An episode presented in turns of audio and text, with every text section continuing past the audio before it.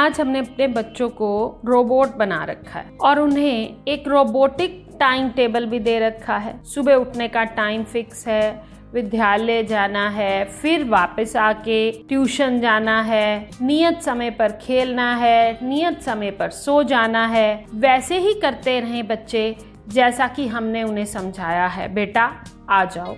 यहाँ हाथ मत लगाओ, वहाँ मत जाओ। उसके साथ मत खेलो, यहाँ मत बैठो। ये मत करो, वो मत। मैं ये नहीं कह रही कि ये कहना बुरा है, या ऐसा कहने से हम बच्चे का कुछ बुरा चाह रहे हैं। हम तो ये चाहते हैं कि बच्चों को हम अपने अनुभव से ही सिखा परंतु सब बच्चे एक जैसे नहीं होते, जो अपने माता पिता के अनुभव से सीख ली। बच्चों को स्वयं अपने अनुभवों से ली गई सीख याद रहती है। यहाँ मेरे कहने का मतलब ये नहीं कि बच्चों को समय पर विद्यालय नहीं जाना चाहिए या उन्हें समय सारणी का महत्व नहीं समझ में आना चाहिए, यानी टाइम टेबल की इम्पोर्टेंस समझ में नहीं आनी चाहिए।